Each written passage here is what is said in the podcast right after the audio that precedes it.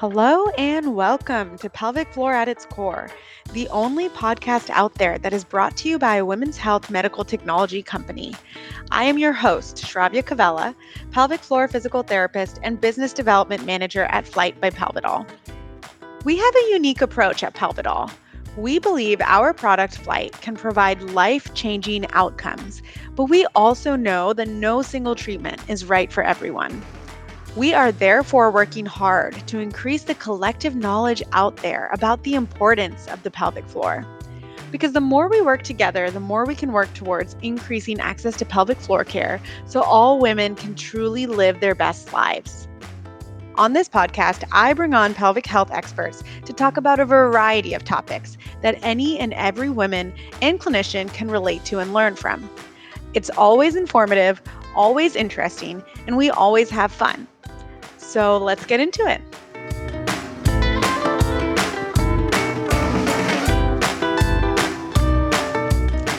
Have I got a treat for you all today?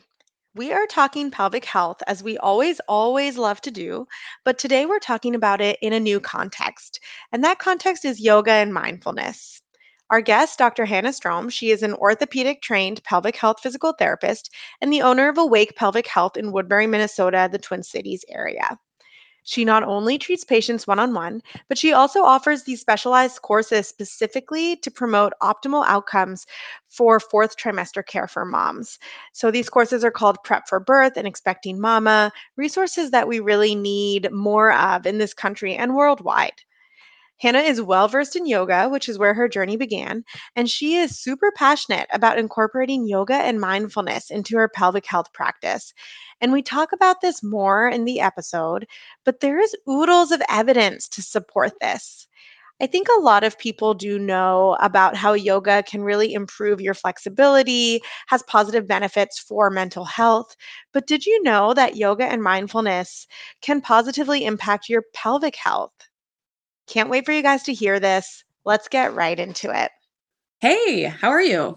I'm good. How are you? Good, thank you.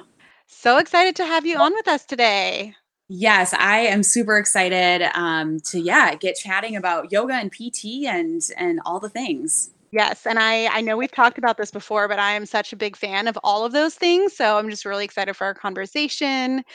Okay, so first questions first is what came first for you? Was it yoga? Was it pelvic health? And what led you to integrate the two? Because that is such a core piece of your practice. Yeah, absolutely. So, yoga came first, and I kind of have a, an interesting story. So, I started practicing yoga um, a long time ago when I was even in junior high. Um, my dad was a yoga practitioner and still is. Oh, wow. Yep. Yep. And he's actually the one that got me into that. He's always been interested in um, meditation and yoga and breath work. So once I, you know, started joining him to classes, I really you know realized i had this love for this practice. Fast forward um, a number of years later i started teaching yoga in 2013 while i was doing my undergraduate degree. And i've studied um, at different yoga studios in the twin cities and i even went to india and did a yoga teacher training which was a pretty transformative experience for me. What? That is so cool. Where in india yeah, so I did my training in Goa, India, which is kind of off to the um, the west coast of the country, and met a lot of really awesome people from all over the world, and just got to immerse um, in this practice for about five weeks. Man, very cool. So my family is from India, so I was just curious. But Goa, for anyone who doesn't know, is like one of the most beautiful places I think. I've always wanted to go there. just like looks like white sand beaches, yep. just really really stunning. And so you were you were really committed. Like yoga was really on your radar to go all the way there and and study there. Absolutely. Yep. And so I, you know, just have this craving and this love of learning and when I find something that I'm passionate about, I sort of just dive all in. I developed this this love for you know how the body moves and anatomy and injuries and i had yoga students coming up to me you know saying that they had shoulder pain or hip pain or needed modifications for their practice and i learned you know if i really want to help people in this deeper way I think I need to become a physical therapist. Mm-hmm. Love so that.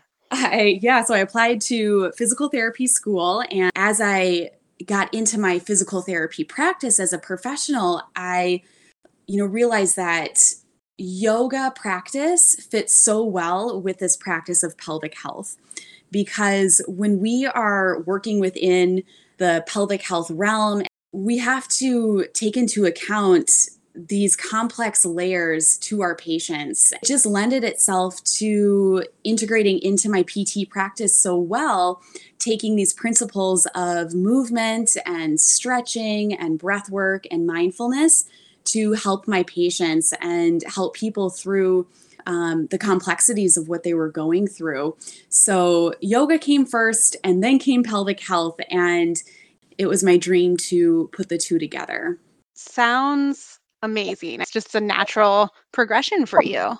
Absolutely, absolutely. And that's where I feel so grateful now that I have my own practice. I'm really able to start um, integrating the two in the way that I had been dreaming about for a really long time. Mm-hmm. What I really liked too, Hannah, about what you said was the complex layers that you're addressing the mental, the physical, the mindfulness, the emotional health. And there are studies that demonstrate things like mindful based stress reduction, improving chronic pelvic pain. There's just a lot of research out there that ties things back to stress management, mm-hmm. to mindfulness, to this wellness realm. And so it's always astonishing to me that we mm-hmm. don't incorporate that into our just regular medical routine. Like you go to your doctor, you step on a scale, they listen to your heart rate. But what about all of these other factors? Absolutely. I think it's really important to recognize that our mind and body are not separate entities. You know, we we know that through pain science. You know, a lot of physical therapists are starting to practice more in this pain science based approach where we recognize the brain and the way in which we think and our stress levels, anxiety, depression mm-hmm. have a significant impact on our physical health and on disorders like chronic pain disorders or persistent pain issues. In the pelvic health realm, I see so many individuals who are working through things like chronic pelvic pain, endometriosis, as you mentioned, mm-hmm. and other really challenging issues. And oftentimes there is a significant undertone of anxiety or stress or depression. Those can ramp up our pain dials in our patients. And so a practice like yoga really does invite us to dive a little bit deeper into our bodies and connection with our movement and with our breath, slowing down, even starting to decrease some of that fight, flight, or freeze that we see in a lot of individuals who are dealing with injuries or pain and help to come into more of this calming rest and digest state. And I've just seen so many benefits in people that I've worked with when I teach them a short yoga sequence and give them these sequences for home and they start to implement this work on a more regular basis it's really neat to see those patients come back week after week and things have changed and shifted. I think this practice has offered them a lot of positive benefits. So let me ask you a question.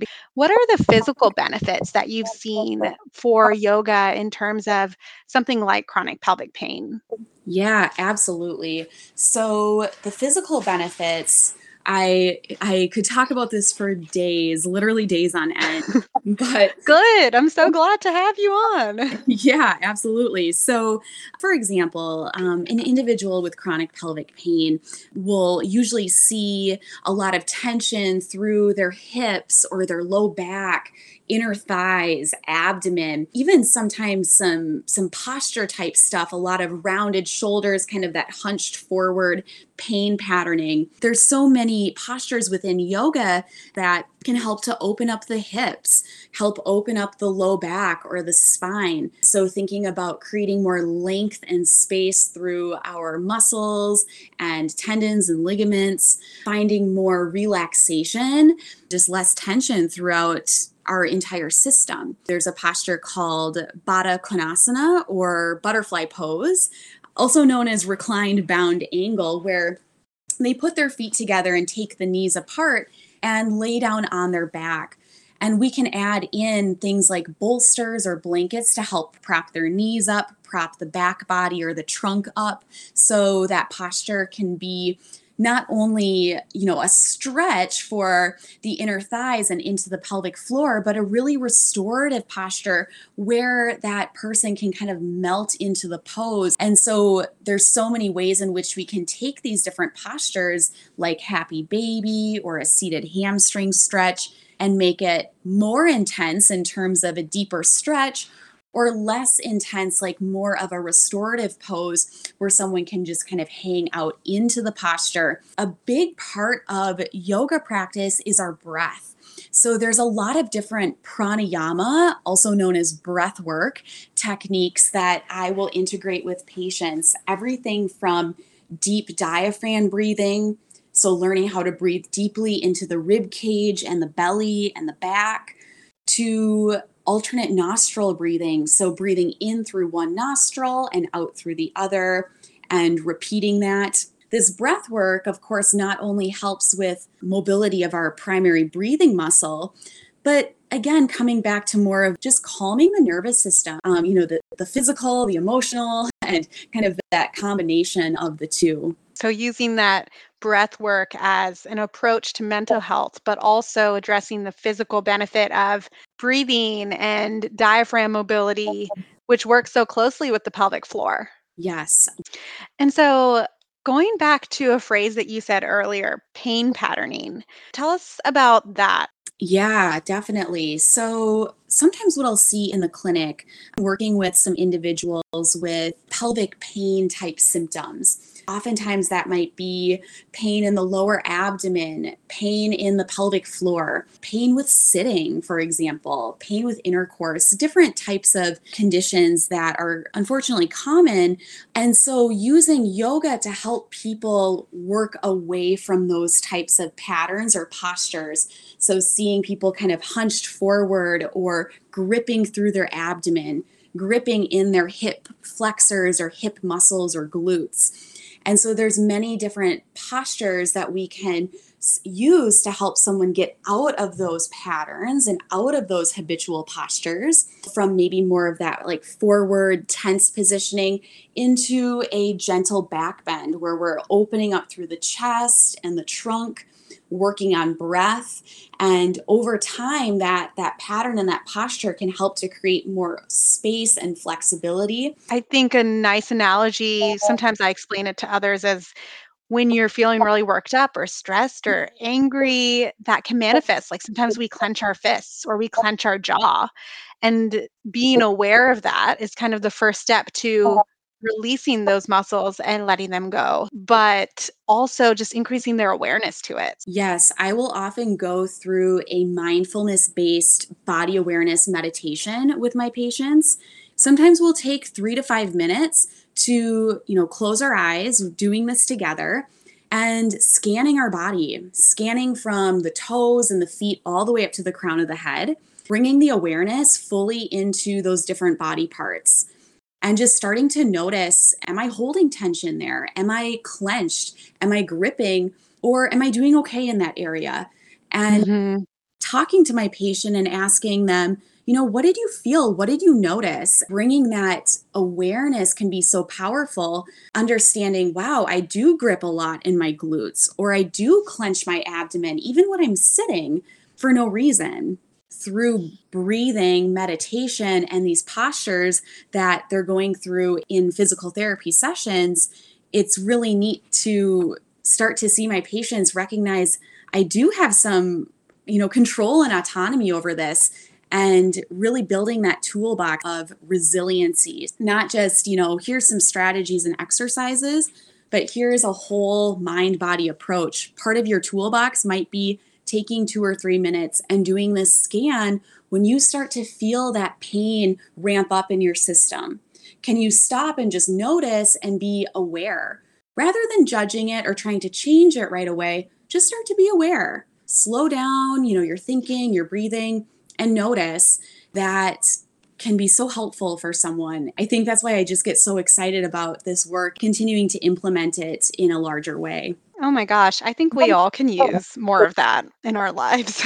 Definitely. Truly, like, if you step back and think about it, when was the last time you thought about your pelvic floor or what your shoulders are doing? Just incorporating that scan on a daily basis, I mm. feel like could have so many benefits. It's really cool to use this mind body approach, and it's so accessible, and anyone can do it. So, yeah, I, I absolutely love it. There is often this understanding of yoga out there in the world that yoga is slow, it requires a lot of flexibility, it's a lot of this relaxation work, which, as we talked about, can be so beneficial and associated with things like chronic pelvic pain. Can yoga be beneficial and effective for strengthening and specifically for the pelvic floor? Yes. So, yoga can be adapted and modified for all sorts of issues going on. You know, one end of that spectrum is the very gentle and restorative approach, slow breathing, opening, relaxation. And the other end of the spectrum is working through much more robust, strength based postures that incorporate the lower extremities, the core, and the upper body. So I will utilize yoga practice for my patients who are, say, managing urinary incontinence but they need strengthening i've done a full assessment and you know determined they would benefit from some strengthening of their pelvic floor as well as the muscles around the area so there's a posture for example called chair pose in yoga that is really quite challenging especially if you're there for a while and sometimes we'll go into chair pose after I've taught them to correctly activate their pelvic floor, how to connect and contract their pelvic floor and relax. And then finding a yoga posture, for example, chair or a warrior two. Can you contract and relax your pelvic floor here? Can you lift and hold?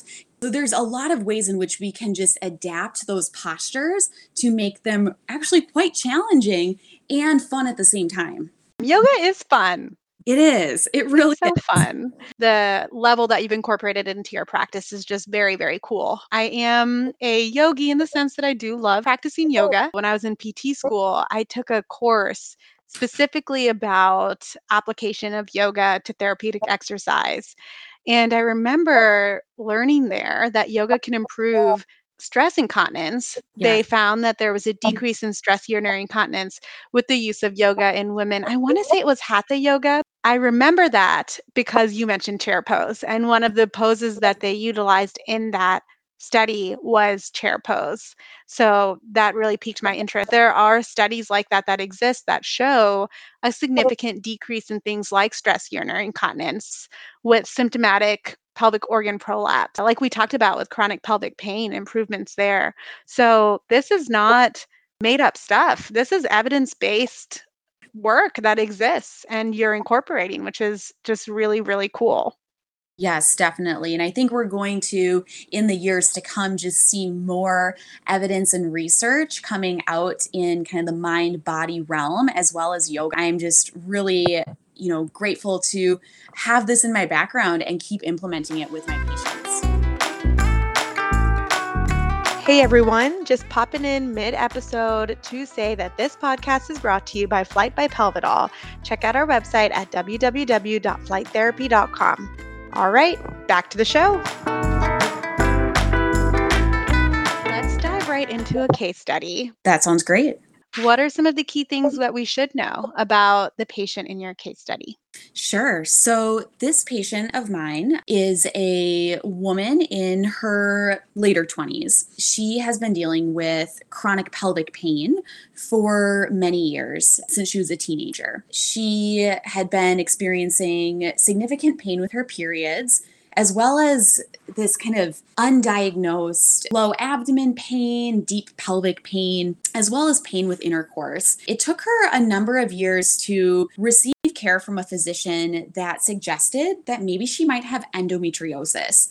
And Mm, yeah, and for those of you that aren't familiar with what endometriosis is, it is a condition where tissue that is like but not the same as tissue that is inside the lining of the uterus actually grows and creates lesions on different tissues within the pelvic and abdominal cavity, as well as lesions kind of found throughout the body. This condition can cause people a lot of pain during their menstrual cycle. Sometimes there are digestive issues that can be involved, and just really significant pain to the point where this particular patient would miss work and would miss school and started to develop some mental health challenges like anxiety and depression and panic attacks which really isn't quite surprising when you know someone is dealing with this much pain just think about the amount of intensity you know debilitation that this was placing on her life now was she officially diagnosed by anyone as having endometriosis. Now we know that the gold standard is laparoscopic surgery, but was there a doctor who looked at her history, heard her symptoms, and helped guide her towards some treatment options. I ask this because I know that it can take an average of something like seven years for someone to get the proper diagnosis and treatment of endometriosis. Absolutely. It often takes these folks a long time to get the care that they need and find someone that will take that deeper dive into their symptoms. So, thankfully, we have some excellent excision specialists. Um, so, they are OB gynecologists in the Twin Cities area in excision surgery of endometriosis. So, when I saw this patient, she had had a consult with this physician, and we started working together before she did her excision surgery, where they go in and actually excise endometriosis lesions. We started working on different things like pain neuroscience, helping her understand the link between her pain and things like stress, anxiety, negative self talk, all those pieces to the puzzle. The link between her pain and inactivity, pain and nutrition. So, starting kind of with that like biopsychosocial holistic approach, and then addressing different things within her system like tension in her abdominal cavity and her pelvic floor. So, doing different manual therapy techniques to help her. She eventually had her surgery, which was actually just a couple months ago. This wonderful physician, he did her excision surgery and we're still continuing to work together. So, as you can see, this journey for many folks, it, it does take a long time.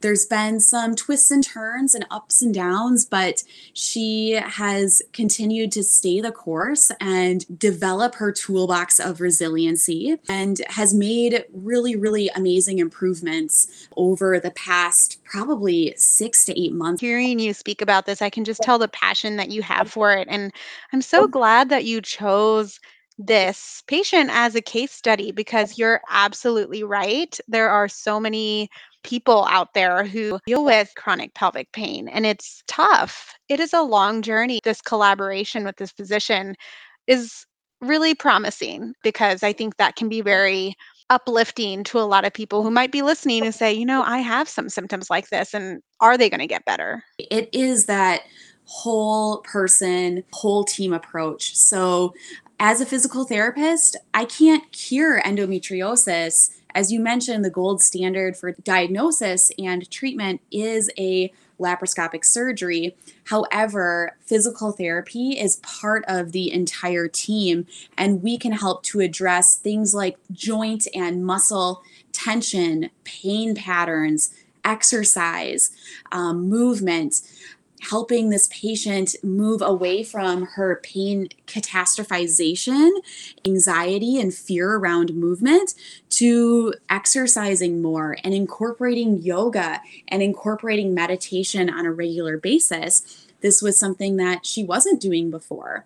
And it's been really neat to see her progress when we've incorporated each visit just a little something. Sometimes it's five minutes, sometimes it's 30 minutes worth of a yoga practice and a mindfulness practice. He's continuing, like I said, to implement this consistently and seeing the benefits and the outcomes of that. Sounds like she responded overall really well to your sessions. How is she doing now? She is doing well now. But like a lot of individuals who have gone through a journey of pain and trying to figure out what's going on, there are some ups and downs. There's a graph I really love to show people that healing is not a linear progression healing really is there's going to be some highs, there's going to be some lows, there's going to be some plateaus within there. But continuing to find the things that work and stay the course, rely on her support systems, she continues to do well. And we'll continue to work together ongoing, most likely just for that continued support. But overall, I, I'm so proud of her progress and I know she's proud of herself. Thank you for sharing that case study. It has been so wonderful to talk about all of this with you. It's so important to talk about all the conservative options, holistic care out there available. So I think that's really fantastic. And just for wrapping up sake, tell us your website if anyone wanted to learn more about you, where they can go. Also, you have a really great Instagram channel where you put some fantastic education on there. Go ahead and share that handle with us too. Sure. So my website is www.awakepelvichealth.com. So my practice is Awake Pelvic Health and Wellness. And my Instagram is awake.pelvichealth. Like you said, I put a lot of different uh, patient centered pelvic floor, pelvic health education, and yoga education on there. From there, you can find my YouTube where I do actually post yoga videos and different tutorials so you can do some free online yoga classes. Hannah, you are a gem doing really wonderful things out there. I look forward to seeing where you go from here. And thank you so much for sharing all that with us today. Absolutely. Thanks so much for having me. Thanks everyone for tuning in to Pelvic Floor at its core. Quick disclaimer for you Flyte by Pelvital is approved for pelvic floor strengthening and SUI only. All information provided on this podcast is for educational purposes only and is not intended to replace medical advice. Always seek out a qualified healthcare provider with any questions you may have about a medical condition. And if you have a question about Flyte and its indications for use, please see our website at flytetherapy.com. And that's it. See you next time on the next episode of Pelvic Floor at its Core.